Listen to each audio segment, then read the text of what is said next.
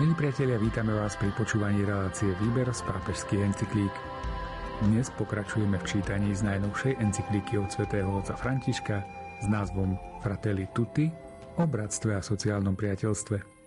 Aj v tejto časti sa ešte vrátime k podobenstvu o milosrdnom Samaritánovi. Na postavách tohoto podobenstva svätý Otec ukazuje, kto je blížny, čo znamená byť v službe dobra a ako čeliť nepríjemnostiam na ceste. Pohodu pri rádiách vám prajú autory relácie Miroslav Kolbašský, Anton Fabián, Jaroslav Fabián a Martin Ďurčo.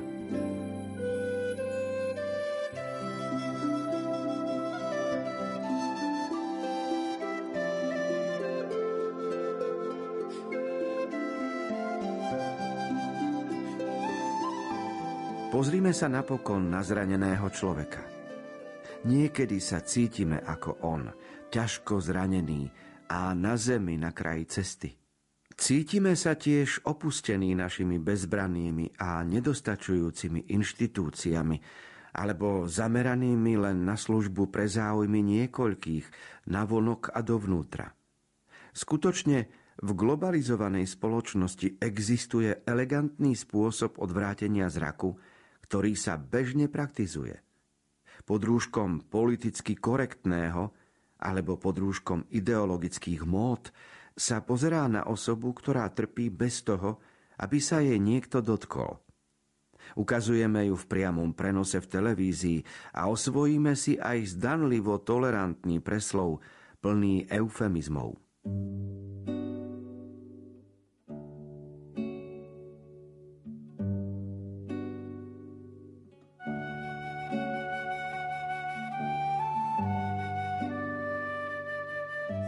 Prežívaní postav, ktoré obsahuje podobenstvo o milosrdnom Samaritánovi, je dôležité neskončiť v takej úvahe, ktorá by bola depresívna. Aby človek pri tom rozjímaní o tom, aký je svet okolo nás, si nakoniec nepovedal, čo ja môžem, som bezmocný, toho zla okolo nás je veľmi veľa, ja som príliš maličký, moje možnosti a schopnosti sú malé. A teda ako keby pomoc bola ako keby na pomáhanie iným sme boli nedostatoční. A tomuto pesimizmu je nebezpečné prepadnúť, pretože naša schopnosť pomáhať začína od maličkosti, od každodennosti, od úsmevu a od nádeje, ktorú nosíme v sebe a potom sa to rozvinie aj do vonkajších okolností, ktoré sú okolo nás. Ale dôležité je byť človekom nádeje.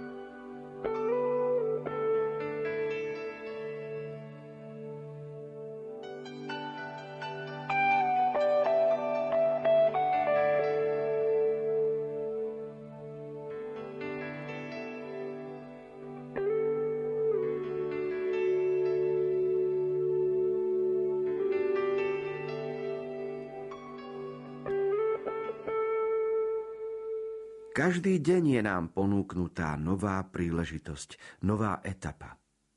Nesmieme čakať všetko od tých, ktorí nám vládnu. Bolo by to detinské. Tešíme sa priestoru spoločnej zodpovednosti, ktorá je schopná spúšťať a plodiť nové procesy a transformácie. Musíme byť aktívnou súčasťou v rehabilitácii a v podpore zranených spoločností. Dnes stojíme pred veľkou príležitosťou vyjadriť to, že sme bratia, že sme ďalší dobrí Samaritáni, ktorí berú na seba bolesť pádov, namiesto toho, aby vyvolávali nenávisť či roztrpčenia.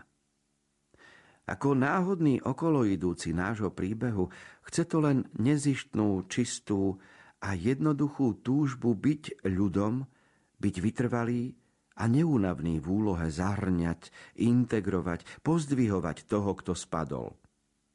Aj keď sa neraz cítime ponorení a odsúdení opakovať logiku násilníkov, tých, čo živia ambície len pre seba samých a rozširujú zmetok a lož. Nech iní naďalej myslia na politiku alebo na ekonomiku pre svoje mocenské hry. My podporujme to, čo je dobré a dajme sa do služby dobra. Keď pápež František napísal encykliku Fratelli Tutti, čiže aby sme boli všetci bratia, tak si bol dobre vedomý tej skutočnosti, že vo svete sú stále tieto možnosti. Na jednej strane svet je dravý, čiže presadiť sa, to znamená nechať sa unášať tým prúdom zdravosti, podnikavosti aj určitej bezohľadnosti, mať široké lakte. Na druhej strane je tu slušnosť, bratskosť, je tu určitá zásadovosť, nejaký zmysel pre poriadok a presadzovať dobro je teda zložité, lebo človek si kladie otázku, či tým vlastne nedávam najavo, že som slabší. A nikto z nás nemá chuť byť ponížený a prehrávať.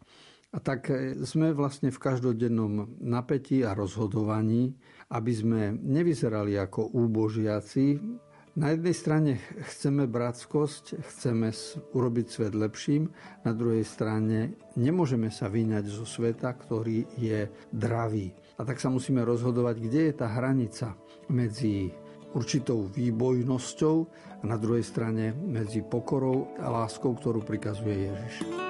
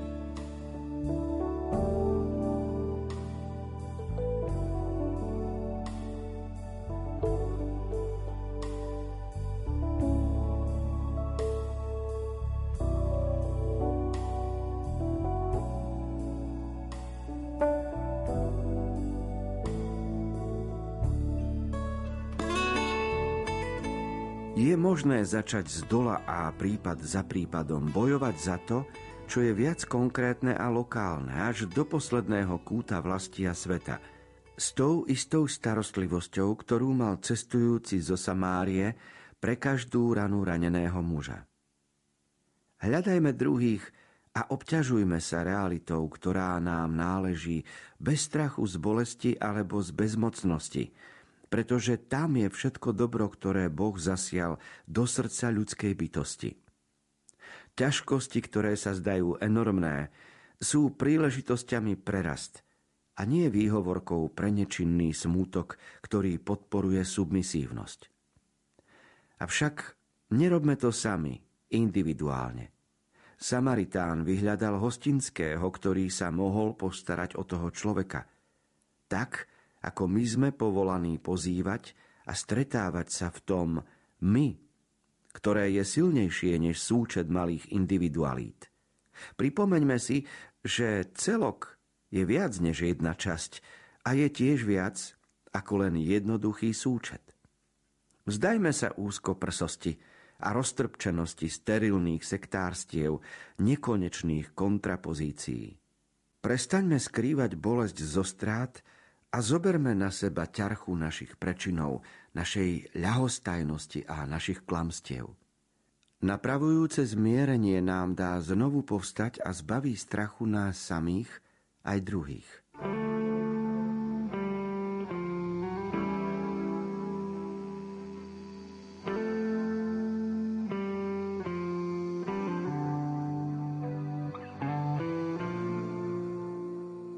Z aspektov rozjímania o dobrom Samaritánovi je malá poznámka, že Samaritán si nepočínal sám, ale aj on hľadal pomoc druhých. Aj on išiel za raneným a požiadal o pomoc v hoteli alebo tam, kde raneného mohol nechať v hostinci. A svätý otec František v encyklike Fratelli Tutti z toho vyvádza určitú aplikáciu pre každého z nás, aby sme neboli individualisti, ale aby sme počítali s tým, že žijeme v spoločnosti a máme tiež pracovať a spolupracovať s inými na úlohe pretvárať svet a robiť dobro. To znamená, že stále platí teória, ktorú aj pápež pripomína, že celok je viac než jedna časť a je tiež viac ako súčet jednoduchých realít, jednoduchých častí. A s tým musíme rátať, že keď sme viacerí a hlavne ak sme v jednote a láske, tak e, je nám prisľúbené Božie požehnanie a to je pridaná hodnota, ktorú nie je možné len tak ľahko vyrobiť. A preto je vzácne, ak hľadáme pomoc a spoluprácu.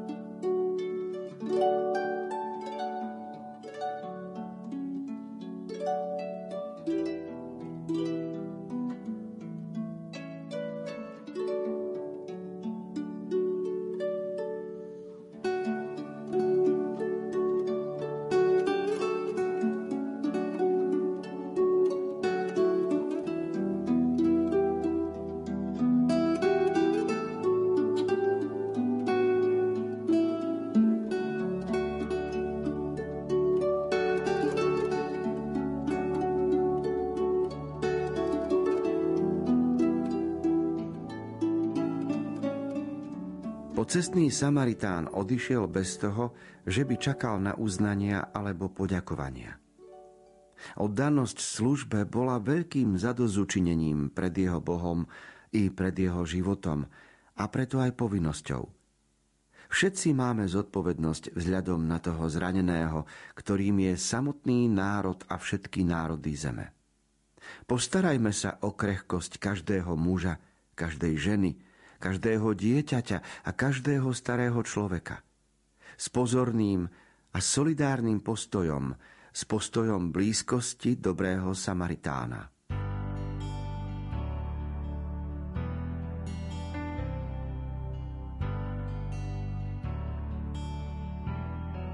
Ako veriaci ľudia máme veľkú výhodu, že môžeme počítať s tým, že naše skutky vidí Boh a našou odmenou bude Božia láska, Božie ocenenie. To, čo vidia ľudia a nevidia ľudia, je relatívne. Vďačnosť, ktorej sa dožijeme alebo nedožijeme, je tiež relatívna. Usilovať sa o uznanie a o poďakovanie vo svete by mohlo byť pre nás mnohokrát sklamaním. Preto svätý Otec v 79. článku svojej encyklíky Fratelli Tutti upozorňuje na to, ako milosrdný Samaritán pomohol, ale nežakal za to nejakú vďaku a uznanie, lebo bol si vedomý toho, že pomáhať treba nezištne. A v tomto smere je, je príklad milosrdného Samaritána samozrejme nadčasový.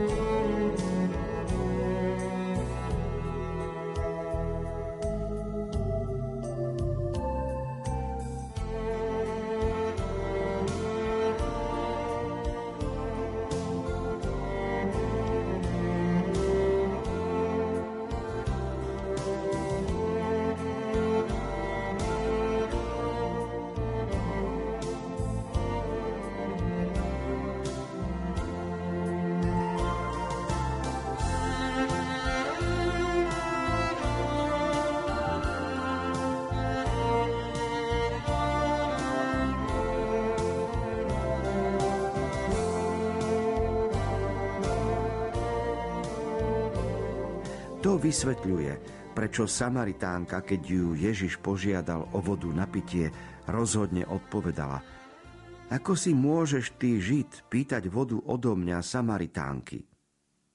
Tí, čo hľadali obvinenia, ktoré by mohli zdiskreditovať Ježiša, za najurážlivejšiu vec pokladali povedať mu, že je posadnutý zlým duchom a že je Samaritán.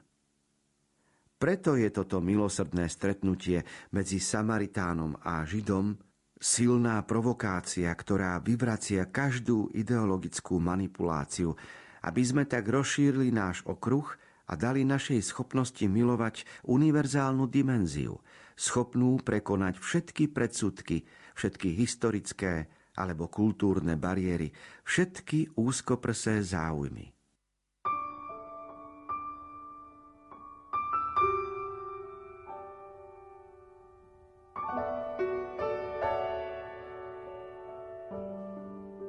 Stále komentujeme podobenstvo o milosrdnom Samaritánovi, tak ako to urobil pápež František v encyklike Fratelli Tutti. A zaujímavá poznámka je aj v tom, že keď chceli Ježiša uraziť, tak urobili to, čo robíme aj my dnes. My totiž vopred, než niekoho urazíme, vieme citlivé miesto a vieme, na čo sa ten druhý uráža. Ktoré slova, ktoré osoby, ktoré činnosti, ktoré spomienky urazia toho druhého, čo sa ho dotkne. A toto využili neprajníci aj v Ježišových časoch a preto povedať Ježišovi, že si posadnutý zlým duchom, keď on sa usiloval samozrejme o prácu Ducha Božieho v sebe a v ľuďoch a povedať Ježišovi, že je Samaritán, alebo povedať niekomu z veriacich ľudí Židov, že je Samaritán, no tak to bola urážka, pretože to boli odrodilci a boli považovaní za menej kvalitných e, veriacich z hľadiska židovského národa. Podstatné je, že pri urážaní sa je, dá sa vopred predpokladať, na čo je druhý uraziteľný.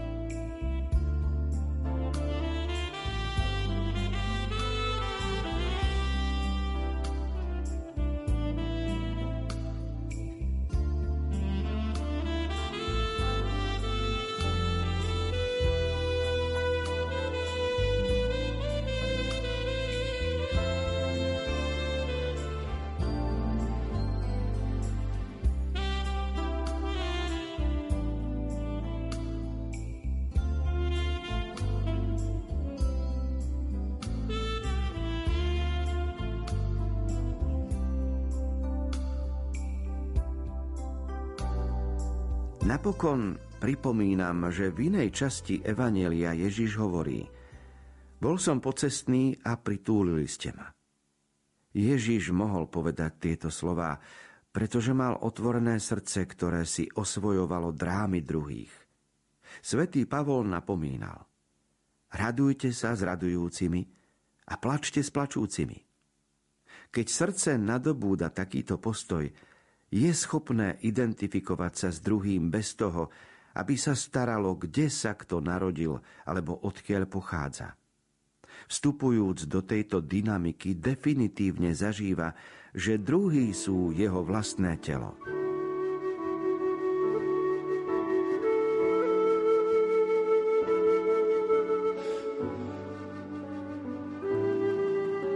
O postoji k človeku, o teológii brata sa toho veľa napísalo. Pápež František pripomína jednu skutočnosť, keď dôrazňuje Ježišovu reč o poslednom súde, kde je veta Bol som pocestný a pritulili ste ma. Samozrejme, že Ježiš, keďže nemal dom, tak nikdy nikoho nepritulil. Ježiš predsa nikdy neprijal do svojho domu ani neurobil nejaké pohostenie pre iných, pretože sám nevlastnil nejaký príbytok ani nemal kuchyňu, spálňu a celé zariadenie, ktoré je k tomu potrebné. Ale to, o čom Evangelium hovorí, je, že kto má otvorené srdce, tak vie pritúliť druhého človeka. Pretože najprv musí byť človek otvorený vo svojom srdci, aby potom otvoril aj svoju náruč alebo aj svoj dom. Čiže nemôžeme pochybovať o Ježišovi o tom, že bol otvorený pre iných ľudí, hoci nemáme v evaníliách zmienku o tom, že by otvoril dom a naplnil vetu, ktorú sám vyslovil, aj keď je to podobenstvo. Bol som pocestný a pritulili ste ma. Každopádne ide o vetu a celé podobenstvo, ktoré bolo inšpiráciou pre mnoho charitatívnych diel v dejinách a mnoho sociálnej práce sa uskutočnilo vďaka motivácii, ktorá pochádza z tejto vety.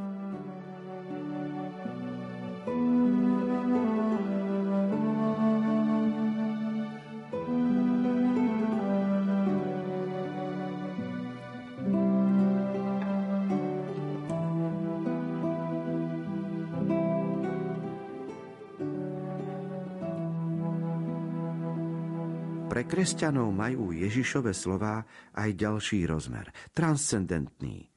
Naznačujú spoznanie samotného Krista v každom opustenom alebo vylúčenom bratovi. V skutočnosti viera naplňa neslýchanými motiváciami pre spoznanie druhého, pretože kto verí, môže spoznať, že Boh miluje každú ľudskú bytosť nekonečnou láskou – a dáva jej tým nekonečnú dôstojnosť. K tomu sa pridáva, že veríme, že Kristus vylial svoju krv za všetkých a za každého, a teda nik nezostáva mimo jeho univerzálnej lásky. A ak ideme k poslednému prameňu, ktorým je intímny život Boha, stretneme sa so spoločenstvom troch osôb, pôvodom a dokonalým vzorom každého spoločného života. Teológia sa stále obohacuje vďaka uvažovaniu nad touto veľkou pravdou.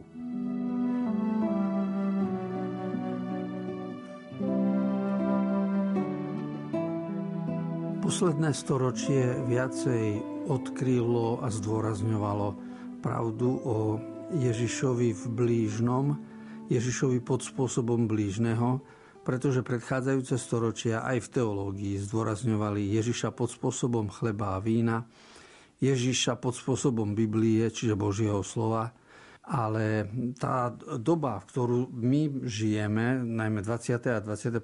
storočie, doba komunikácie, doba významného technického pokroku, priniesla práve tú novosť, že aj v teologickom svete bolo potrebné ukázať dôstojnosť človeka v novom svetle. A tá dôstojnosť človeka pochádza práve z toho, že je Bohom milovaný. Čiže preto, že je milovaný Bohom, preto má jeho den úcty a preto je vzácný každý človek. A Bohom je milovaný každý. A toto vyplýva potom aj z pohľadu, čiže ak Boh miluje človeka, ja nemôžem ho nemilovať a ja sa nemôžem oslobodzovať alebo ospravedlňovať pri pohľade na druhého, keď viem, že Boh druhého miluje a on mu dáva nekonečnú dôstojnosť a nekonečnú cenu. Preto veriť v Boha potom znamená aj uznať dôstojnosť druhého človeka. Takto teológia výrazne posvetila ľudskosť v uplynulom storočí. Priblížil sa záver relácie Výber z pápežských encyklík. Spoločne sme dnes čítali a komentovali encykliku Fratelli Tutti od svätého otca Františka. Milí priatelia, ďakujeme vám za pozornosť a tešíme sa na stretnutie opäť o týždeň. Reláciu pre vás pripravili Miroslav Kolbašský, Anton Fabián, Jaroslav Fabián a Martin Ďurčo.